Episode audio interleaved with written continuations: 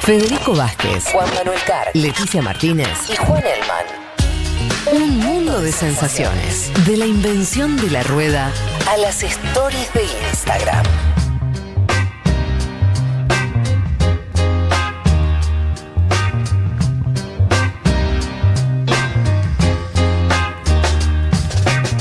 Les iba a hablar un poco de lo que está ocurriendo en Estados Unidos. Les decía. Eh, ustedes, algunos, algunos oyentes, recordarán que hace unas semanas estuvimos hablando de, de un discurso de Trump en el Monte Rushmore, con, con- donde están esas famosas caras de, los, de algunos presidentes emblemáticos de Estados Unidos. Y en esa situación muy. em, de- de- de mucha escenografía norteamericana, Trump tuvo un discurso durísimo Sí. durísimo. Acá incluso lo, lo calificamos también como, como un discurso de donde se señalaban ene- enemigos internos.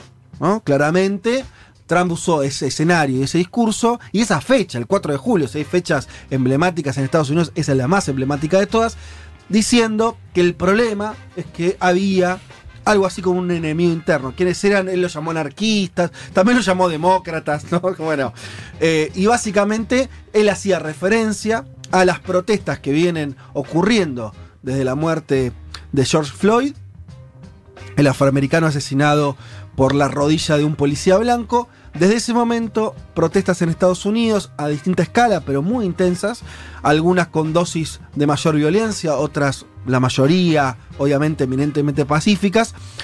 Muchas protestas en, en todas las, ciudades de Estados Unidos. El discurso de Trump era en contra de eso, claramente posicionándose en contra de esas protestas y señalando- señalándolas como anarquistas, disolventes, en contra de Estados Unidos, ¿no? Como un enemigo interno, la construcción clarita de enemigo interno que los que vivimos en países subdesarrollados estamos acostumbrados, ¿no? Que eh, en general las dictaduras o los gobiernos de derecha generan esa idea del Y, enemigo y interno. planteando justamente que quienes estaban detrás de él, estos padres fundadores Sí. de Estados Unidos, o sea, como que estas manifestaciones de alguna manera querían borrar ese legado. Claro, y ahí lo que él usaba para construir ese relato es que en estas protestas donde el foco está en la violencia policial, en el lugar que tienen eh, los negros en Estados Unidos, el foco él lo ponía en el derribo de estatuas, que también ocurrió, Claro. ¿no? De algunas estatuas en algunas ciudades. Y entonces él como, bueno, defendiendo toda la historia de Estados Unidos, ¿no? Es un poco el, el juego que hacía retórico. En ese mismo discurso, eh, él decía también, ya no tan retóricamente, que eh, tenía que empezar a poner orden. Que iba a empezar a poner orden. Bueno, ¿qué es lo que estuvo ocurriendo?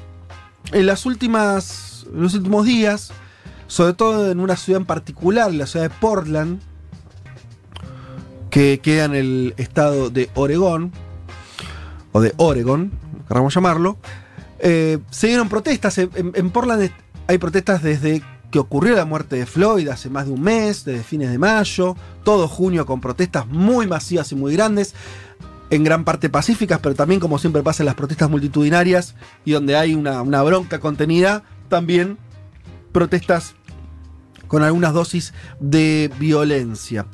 ¿Qué es lo que ocurrió y que terminó de construir a, Portland? Ahora están todos los, los focos puestos ahí. Bueno, que agentes federales, o sea, agentes enviados por el gobierno de Donald Trump específicamente, que no responden a la política estatal y menos aún de la ciudad de Portland, sino que son fuerzas federales, se bajaban de, en medio de estas protestas de camionetas, camionetas que no tenían identificación, y agarraban a, a manifestantes y los subían a esas camionetas y los eh, detenían. ¿sí? Y esto fue filmado, además de personas que no estaban en actitud de estar rompiendo algo, sino que estaban caminando incluso lejos de los edificios públicos que supuestamente estos agentes federales tenían que cuidar. ¿sí? Un poco la justificación de la represión tiene que ver con que los, parte de las protestas eran en estos edificios federales. Claro. Entonces las fuerzas de seguridad federales, al mando del gobierno de Trump, tenía que defenderlos. Bueno, pero estas detenciones ocurrían en calles aledañas, ya cuando la manifestación estaba completamente dispersa. O sea, básicamente secuestraban a las personas, las subían a camionetas sin identificación y estas personas no sabían quién los detenía ni por qué. Tremendo. Eso es un poco lo que, lo que estuvo ocurriendo. Eh, lo cual lleva al nivel de, la, de la disputa o del, del debate político de Estados Unidos a un nivel ¿no? Eh, complejo. Uno es argentino, o los que nos están escuchando, uruguayos, latinoamericanos, saben que esto en nuestros países fue moneda corriente en dictaduras y a veces no en dictaduras. Esta idea de que las policías están desbocadas, no, tienen, no respetan la legalidad. En Estados Unidos esto es un poquito más complejo, ¿no? No es que no tenga historia represiva Estados Unidos, pero esta idea de que un ciudadano se lo secuestra en una camioneta sin identificación, bueno, empieza a despertar alarmas complejas. Esto se pronunciaron muchos políticos, líderes demócratas eh, en contra de, de esta situación. Si les parece, para, para entrar eh, un poco más en tema, escuchemos primero, eh, Lali, te voy a pedir el audio de la gobernadora Kate Brown, que esto decía. I don't believe that President Trump uh, ordering troops to the streets in Portland is the solution to the challenges we're facing. And I would ask Portlanders to not take the bait. Bueno, ahí la gobernadora decía, no creo que el presidente Trump eh, mandando tropas a las calles de Portland sea la solución al desafío que enfrentamos. Y les pido a las personas de Portland algo así como que no pisen el palito, ¿no? Está diciendo, ¿no? Eh, Como que es una provocación de Donald Trump. Exactamente. Eh, una gobernadora, digamos, demócrata, Ujú. eh, anotemos. Eh, al mismo tiempo, el alcalde de la ciudad, eh, de aviso, Lali, que por ahí es el audio, no el que sigue, el de Trump, sino el, el- el- el último. El alcalde de la ciudad decía esto sobre las protestas. Mr. President, federal agencies should never be used as your own personal army. The words and actions from President Trump and the Department of Homeland Security have shown that this is an attack on our democracy. Bueno, muchísimo más duro ya, ¿no? Eh, el alcalde de la ciudad dice, señor presidente, las agencias federales nunca deben usarse como su ejército personal. Sí. Ese fue, ¿no? El, el concepto. Ejército personal. Eh, las palabras y las acciones del presidente Trump y del Departamento de Seguridad Nacional muestran que este es un ataque a nuestra democracia. Palabras duras. No es dicho por una personalidad tan relevante, quiere decir, es un alcalde de una ciudad, ok. Eh, pero no deja de mostrar el clima donde está puesta la discusión en Estados Unidos. En Estados Unidos algunos, y no me refiero ya a, no sé, un intelectual de izquierda. Estamos hablando de gente con responsabilidades políticas del Partido Demócrata que no son ultraizquierdistas ni mucho menos. No, Ni mucho menos. Están diciendo que esto es un ataque a la democracia. Están llamando a que eh, Trump mandó a, mm, a, a- a agentes del Homeland, de lo que sería este el seguridad De la nacional. seguridad. Sí.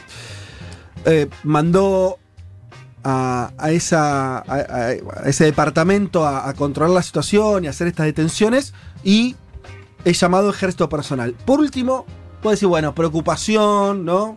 Eh, acusaciones fuertes. ¿Qué dijo Trump a todo esto? ¿Qué dijo? Mira, me parece que no se preocupó mucho. Escuchémoslo. We've done a great job in Portland. Portland was totally out of control, and uh, they went in, and I guess we have many people right now in jail, and we very much quelled it. And if it starts again, we'll quell it again very easily. It's not hard to do if you know what you're doing. Bueno, hemos hecho un gran trabajo en Portland. Portland estaba completamente fuera de control. Ellos entraron y ahora, ellos por, por lo- los militares o esta fuerza de seguridad, ellos entraron y ahora tenemos muchas personas arrestadas. Lo hemos sofocado. Y si comienza de nuevo, lo sofocaremos de nuevo, muy fácilmente. No es algo difícil. Bueno, como dicen, Se hace cargo de la intervención. Sí, fui ningún yo, mandé problema. todo. Y dice que lo volvería a hacer. Grupo de operaciones especiales, ¿eh? No- ningún no- problema. Ningún problema. Fuerte. El lugar del debate está ahí, en Estados Unidos. Yo para que vayamos entendiendo, hace- hagamos un poco de Sí. sistema respecto a lo que tratamos en este programa. Ese discurso que, mm, que calificamos acá como, ojo, eh, Poderoso. se está mandando una fuerte, tuvo consecuencias concretas. No es que fue un discurso de Trump, que bueno, habló de los anarquistas, entonces, eh, bueno, pero Trump viste que es medio así. Después hizo. Después agarró y dijo, vamos a mandar a las fuerzas federales a secuestrar gente en la calle. Esto es lo que pasó. Y en Estados Unidos hacer esto, bueno, qué sé yo, por lo menos no hay una historia tan larga, ¿no? Eh, están todos medio alterados respecto a esto. Primero porque y de vuelta, un poco el abuso de poder de hacerlo en camionetas que no están identificadas. Los propios agentes que hacen esas detenciones tampoco estaban eh, correctamente identificados. Entonces empieza a construir una, una, una, cronología de hechos preocupante, porque además, recordemos siempre, Estados Unidos hace un mes y medio que están en protestas en todas las ciudades. Y lo que parece estar ocurriendo es que Portland es una especie de caso testigo. Portland no es la ciudad más importante, ni, ni donde las protestas son más masivas, ni nada. Es una, una ciudad de un estado, te diría, casi marginal, ¿sí? Eh, pero Está intentando mostrar algo, Fede. están intentando... Sí. Exactamente. Está intentando decir. mostrar algo a nivel nacional, con una ciudad pequeña, pero intentando mostrar algo que tiene que ver con ese discurso que vos mencionabas y que también tiene que ver, para mí, con una especie de desesperación electoral de Donald Trump, que no encuentra un eje de la campaña, que en, en todas las encuestas que conocemos pierde por al menos 15 puntos. Son encuestas, ojo, porque también las encuestas decían que Sí, Hillary sí. Clinton iba a ganar. Y en Estados Unidos las encuestas no, no siempre corresponden con después los electores Seguro, que tenés en las Con elecciones. el colegio ¿no? electoral. Ahora, está, parece desesperado el, año, el escenario electoral, no falta mucho para noviembre, estamos en julio, no falta demasiado. No falta tanto. Son acciones eh, de campaña. Claro, acá parece claramente que tenés a un Trump diciendo, mira, yo me estoy enfrentando a una especie de demonio interno. Sí. Por eso yo hacía, ¿se acuerdan cuando hice el paralelismo con las dictaduras argentinas y sonó un poco por ahí, bueno, este?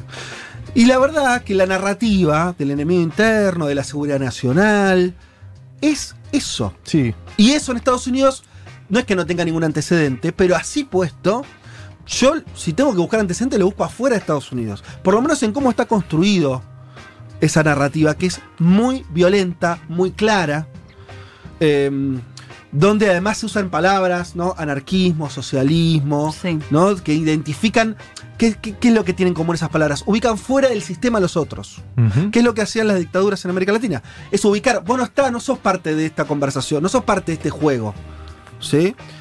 Em, Déjame hacer una comparación con Sí, claro. otro país y de- algo de ficción. Lo- la- les había recomendado que vean Suburra, que era lo de las mafias en Roma, y hay una parte muy interesante en la que las mafias, aliados con los políticos, planifican asesinatos o robos y demás, y los hacen pasar como que los cometen los inmigrantes, los refugiados, y de esa manera, esto en medio de una elección, gana la derecha. Digo, si se responsabiliza a los inmigrantes de cometer esto, directamente gana la derecha. Me parece que acá pasa un poco esto también, ¿no? Porque a quién apunta cuando parte del electorado incluso es supremacista, digo, par- parte que detesta justamente estas movilizaciones y demás, nosotros lo vemos con horror y decimos, bueno, es un ataque a la democracia.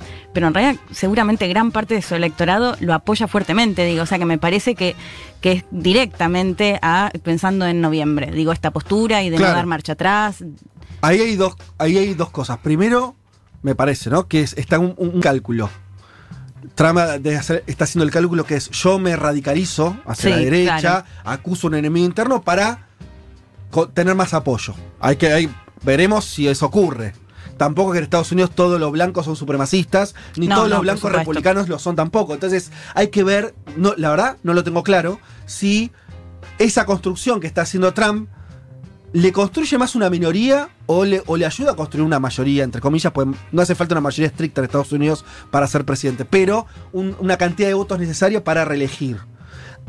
Desde acá, lejos, con información parcial, uno pensaría que lo que construye Trump es demasiado minoritario, ¿no? Pareciera ser que le habla cada vez a menos Sí, norteamericanos. Fede, y además sí. vuelvo con algo que decíamos cuando comentamos encuestas. Digo, Trump tiene dos problemas con el electorado blanco. Con los sub 45 tiene un problema que es que están desaprobando una mayoría el manejo de las tensiones raciales. Así que uno acá podría decir con los blancos más jóvenes, Trump tiene un problema porque le habla únicamente a esa minoría Sí. radicalizada. Y después tiene un problema con el electorado blanco mayor que es el manejo del coronavirus. Claro. Claro. Y tiene dos problemas con ese electorado que decíamos también para el Partido Republicano es cada vez más importante al tiempo que eh, los demócratas apelan a una base más diversa. Los republicanos están cada vez más concentrados en el electorado blanco y Trump ahí tiene dos problemas. Y efectivamente con los, con los, con los blancos sub 45 eh, no solamente desaprueban a Trump, sino que desaprueban lo que Trump está haciendo con las tensiones raciales. Totalmente. Bueno, por eso no deja de parecer un manotazo abogado, y esto es un, por ahí un poco lo que estamos tratando de, o, llegando a algún tipo de conclusión al respecto por parte de Trump, pero no deja de ser una apuesta.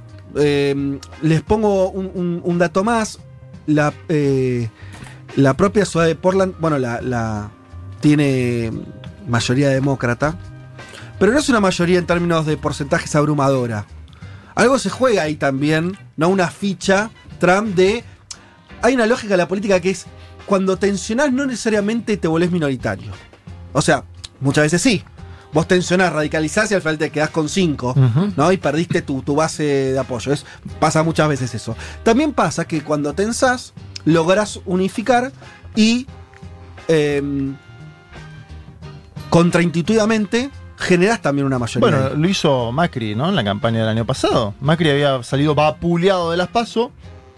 Fue a una, esa marcha por las provincias con un discurso. No, moderó el discurso, lo radicalizó. Un discurso incendiario y mejoró su perspectiva electoral. Sacó 40 puntos. Sí. Y de hecho, ahora conduce todo ese espacio el sector más de derecha, podríamos decirlo. No es un mal ejemplo de laboratorio para pensar esto que no siempre la radicalización te lleva eh, a, a tener una performance electoral peor. Yo vi un tuit de Trump de ayer, lo acabo de ver ahora, sobre Joe Biden, que dice que Biden quiere liquidar a nuestra policía, según Sí. él. Y dice, puede usar palabras diferentes, pero cuando mirás su pacto con Crazy Bernie por Sanders y otras cosas, eso es lo que quiere.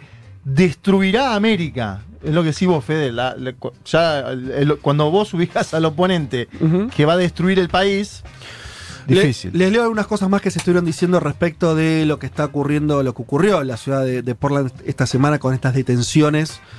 Eh, eh, Jan Carson, quien es el director de la Unión Americana de Libertades Civiles de Oregón, que es una ONG muy importante en Estados Unidos, eh, de defensora justamente de los derechos civiles, dijo, usualmente cuando vemos a personas en autos no identificados agarrando a la fuerza a alguien en la calle lo llamamos un secuestro. Y esto, de vuelta, en la tradición latinoamericana, en el tercer mundo estamos más acostumbrados. En Estados Unidos esto no deja de ser un cimbronazo eh, importante. Em, bien, también el gobernador, la gobernadora Kate Brown, que escuchábamos antes, eh, dijo que Trump había desplegado personal del Departamento de Seguridad Nacional en la ciudad de Portland para ver si levantaban las encuestas. A lo que voy con esto, vuelvo a lo, a lo siguiente, lo están viendo también como parte del juego político. Sí. ¿no? Y que a alguien le están hablando, ¿no? Algún sector más reaccionario. Como dice Juan, eh, por ahí es también una, una demostración de, de que se volvió más minoritario Trump de lo que era antes. Es posible, lo veremos en las elecciones. Yo lo que anoto acá, si alguno quiere comentar algo más, es el sistema político norteamericano es complejo para verlo en, en términos simples de mayoría y minoría. Por lo menos de trasladar lo que es opinión pública a resultado electoral. ¿Por Sí. qué? Porque en Estados Unidos, de vuelta, se vota, se vota con colegio Claro. electoral. Esto significa que el voto no es directo. Esto significa que, además, en eh, los estados se eligen delegados. ¿no? Entonces es una especie de. de, de- de que agarrás esos delegados. Perdés o ganás los delegados por diferencias que a veces son cinco puntos. Entonces todo más complejo, me parece que eh, a lo que voy es, la estrategia de Trump es una estrategia radicalizada, seguro, que probablemente lo lleve a la derrota, hoy los números dirían eso. Ahora, no me fiaría de esa situación. ¿No? Me parece que el panorama es bien complicado y donde además Trump está apostando a dos cosas. Endurece en términos.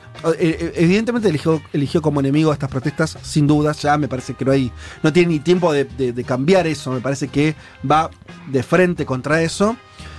En un contexto donde hay que ver qué pasa con la economía, porque hay una economía obviamente golpeada por el coronavirus, el Mm. coronavirus que sigue levantando y, en, número y demás en muchos estados, y hay que ver esos qué efecto tiene em, para el gobierno federal. Pero yo digo, no lo daría por muerto ni mucho menos. ¿No? Me parece que, que sería demasiado liviano decir, bueno, le está hablando solamente a los blancos más loquitos. Que es un ¿Te poco. puedo agregar algo? Sí, todo lo que quieras. de tema encuestas, que me parece interesante también, que es que cada vez tenés más estadounidenses que te están diciendo, tengo miedo que el país se vaya a la mierda, básicamente. Que, es, eh, eh, que, que Trump digo, está siendo visto cada vez más como un presidente que está dividiendo al país y Ujú. llevándolo a un punto de inflexión. Y me parece que este sentimiento, que insisto, está cada vez más registrado en sondeos en todo el país, puede activar una, participación en sectores que quizás antes estaban por fuera de la política, incluso no participaban, y ahora tienen a Trump como alguien digo, que, que, que está incitando esta idea de Estados Unidos que se va a la mierda, ¿no? Estados Unidos que se divide, y me parece que estas escenas a las que apela Trump para su electorado complican cada vez más esa percepción. Eh, bien, sí. eh, es una.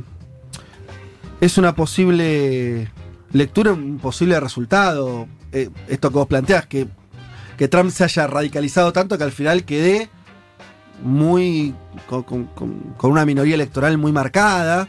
eh, donde incluso, como decís, activa incluso sectores que no están votando y que vayan a votar eh, a Biden en noviembre. Sí, hay que ver dónde es la activación, porque también puede ser propia la activación. Como, digo, lo que pasó en Argentina fue eso. digamos, eh, Macri polariza en la segunda vuelta y le va mejor. Saca 40 puntos, por ahí también, no, no sé, no- a mí no me queda tan claro que eh, en la polarización pierda. Lo mismo que con Bolsonaro en Brasil, cuanto más polarizó, sobre todo atacando el movimiento de mujeres, más creció electoralmente. Atención a eso. No, yo comparto con Fede que dejaría abierta la pregunta. Lo veo mal, pero dejaría abierta la pregunta. Eh, sí, además pasa otra, otra cosa, ¿no? Igual eh, esto para lo, lo podemos lo podemos conversar. No, no- no- yo tampoco tengo una opinión cerrada, ni, ni mucho Total. menos, simplemente trato de, de ver qué, qué va ocurriendo. Eh, Estados Unidos tiene una, una dinámica política que es muy particular, ¿no? Primero que tenés un presidente, el presidente tiene mucho poder. Muchísimo. Trump, Trump decía un montón de cosas. eh, por eso yo decía, vea que- que claro que es el discurso del 4 de julio y lo que pasó en la ciudad de Portland esta semana. Sí. No, es, es directo, es directo. Eh, lo anunció el, el tipo, ¿no? Fijó un enemigo, vamos para ahí. Y ahí fue, y, las co- y- y después eh, tiene las herramientas como para construir. Y hoy todos están hablando de eso, ¿no? Eh, Bueno, pero fíjate un, un mini dato. Ayer se murió John Lewis, que era un legislador demócrata que era conocido justamente por su lucha contra el racismo y demás, y muy crítico de Trump. Sí. Y justamente después Trump lo trata de héroe de los derechos civiles Ajá. y lo despide con, si se quiere, bastante cariño. Digo, por alguna manera sí, planteando esto de, bueno, los violentos y demás, pero por otro lado también me parece que a través de este, de este tuit y de esta postura, eh, de alguna manera reivindicando justamente eh, esta lucha contra el racismo. Totalmente. Y me parece que hay algo, no sé, a ver si Juan, vos coincidís o no. Me parece lo que no está saldado, porque me parece que está- esto está saldado. Quiere decir, si vos sos un norteamericano que tenés algún tipo de sensibilidad con eh, la lucha de los afroamericanos, es muy difícil que en este contexto vayas a votar a Trump. Muy, no, no es imposible, pero muy difícil. Si vos eh, te, te ubicás dentro de, eh, de los sectores que creen que, no sé, que la población afroamericana son delincuentes, bueno, probablemente vos, eso está más o menos claro. Ahora, ¿qué está pasando, por ejemplo, con las lecturas políticas sobre el coronavirus en Estados Unidos? Me parece que sobre eso no hay un saldo tan claro. Quiero decir, Trump fue un irresponsable que no le dio bolilla a eso y ahora en Estados Unidos hay millones de contagiados, eh, superó la barrera de las 100.000 muertes. ¿Qué saldo hay con eso? Me parece que ahí no está tan claro en términos políticos si Trump va a pagar costos por eso o no. No sé cómo lo ves vos, por ejemplo, Elman.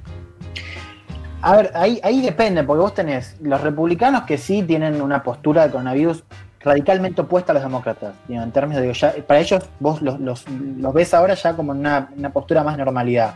Ahora, me parece que en estados eh, que están viendo un rebrote ahora, digo, Florida, Texas, digo, ciertos estados del Midwest, digo, hoy la clave es que el coronavirus está brotando en el interior, digo, no, ya, ya pasó en Nueva York, ya pasó en las costas, digo, salvo Florida, que ahora vuela con esta segunda ola.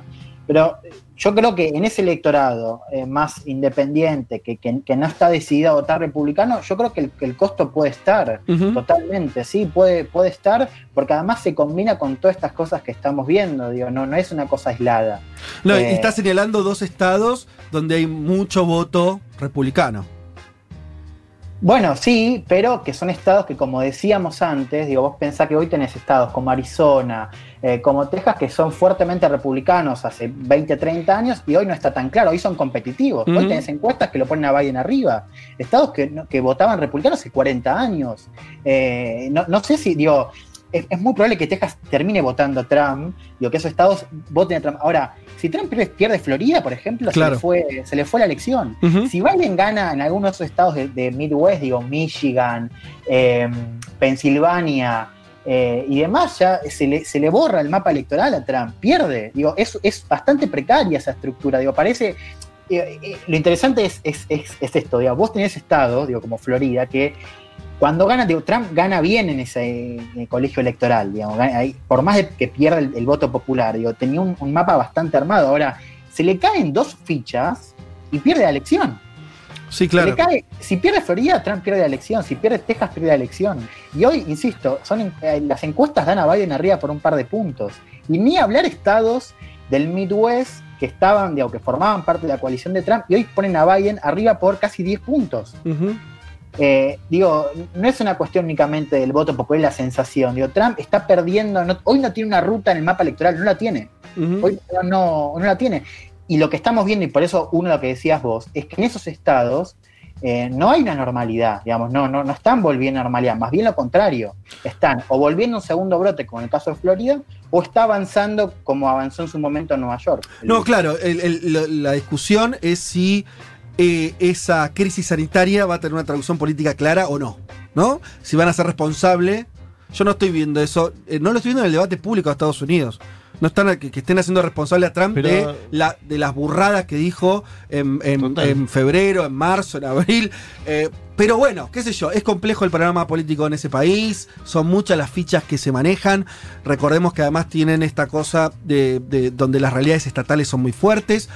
Yo marco lo de las protestas porque hay una línea de continuidad. Evidentemente hay una apuesta de Trump en, radicalizar, en fijar un enemigo interno. Eso que decíamos de- con menos elementos hace un par de semanas, con lo que está pasando en la ciudad de Portland, me parece que termina de configurar, ¿no? La idea de. ah, Es común, para, se lo comento también a la, audiencia, es común en Estados Unidos volvió en el debate público la idea del anarquista como una figura, es una cosa. Pero, bueno, construyeron, lo construyeron. Eh, hay en, en Estados Unidos de pronto son figuras relevantes políticas los anarquistas, eh, los ultras, ¿no? Parece que vivieran, no sé, como en, un, eh, eh, en otro contexto, ¿no? Pero bueno, eso es una construcción ideológica muy fuerte, una apuesta política que lo tiene a Trump como cabeza. Si como cree por ahí más, más Juan, que esto muestra la debilidad de Trump, que me parece que es un poco tu saldo, ¿no? Si bueno, e- esto está ocurriendo porque hay un Trump muy debilitado electoralmente que lo más probable es que pierda en noviembre. Bueno, yo tomo eso, creo un poco eso. Lo que digo es, la figura de Trump es una figura muy novedosa y que siempre jugar a la contracorriente le resultó. Nadie pensaba que iba a ser candidato eh, republicano, lo fue. Sí, Nadie las pensaba- encuestas ya lo daban muerto en Sí, la- sí. hace cuatro años. Nadie ¿eh? pensaba que iba a ser presidente, lo fue. Nadie O sea, bueno, está Tiene- llegando al final de su mandato en un contexto recontra complejo, manejando la política. No es que se le escapó. Hay otros presidentes de Estados Unidos que se le escapó la política Sí. siendo presidentes, no a Trump. Entonces, eh, ahí. No, y hay que ver si tiene un voto vergonzoso, que es la otra posibilidad, que es lo que también pasó hace cuatro años. El voto vergonzoso, el que dice, mira, no te voy a decir indeciso, y después va y vota Sí, y- a un presidente fuerte, como no. Totalmente. Eh, pero bueno, está todo muy, muy movedizo, ¿no? Y recordemos que es un país que está atravesando una pandemia eh, en su propio territorio a una escala que el mundo no conoce. Lo que está pasando en Estados Unidos con el coronavirus no replica en el mundo. O sea, es algo a otra escala. Lo que está pasando, la cantidad de muertos, la cantidad de gente contagiada. eh, es otra historia. Y está ocurriendo además por abajo de eso las protestas eh, desde hace ya fin de mayo. Sí. Eh, ya un tiempo prolongado, protestas sistemáticas que enfrentan a la policía, ciudadanos muy enojados, eh, una el Partido Demócrata que está ahí con, con las protestas que es parte y no, y por momentos apoya, bueno, todo esa, es- ese tuco que se está cocinando a fuego lento desde, desde el principio de año y que está llegando, me parece, a un clímax muy importante, porque dentro de poco vamos a entrar de lleno en la campaña presidencial en Estados Unidos. No, falta un poco, pero, pero ya se calientan Sí. mucho los motores y va a ser interesante lo que vamos a ver ahí. Sobre todo, y con esto cierro, porque lo que ocurra con Trump en Estados Unidos, por supuesto que va a tener, en lo que respecta a nosotros, un reflejo muy relevante en Brasil, el Brasil de Jair Bolsonaro. Está clarísimo eso. Si no, en Johnson en, en- en Gran Bretaña. Pero en la idea ¿no? de copia medio berreta en Jair Bolsonaro me parece que va a tener. Es, es importante. Es importante como apoyo a Trump y es importante si Trump no logra reelegir. Me parece que ahí van a pasar muchas cosas. Bien. Hasta acá entonces lo que íbamos a comentar respecto a Estados Unidos.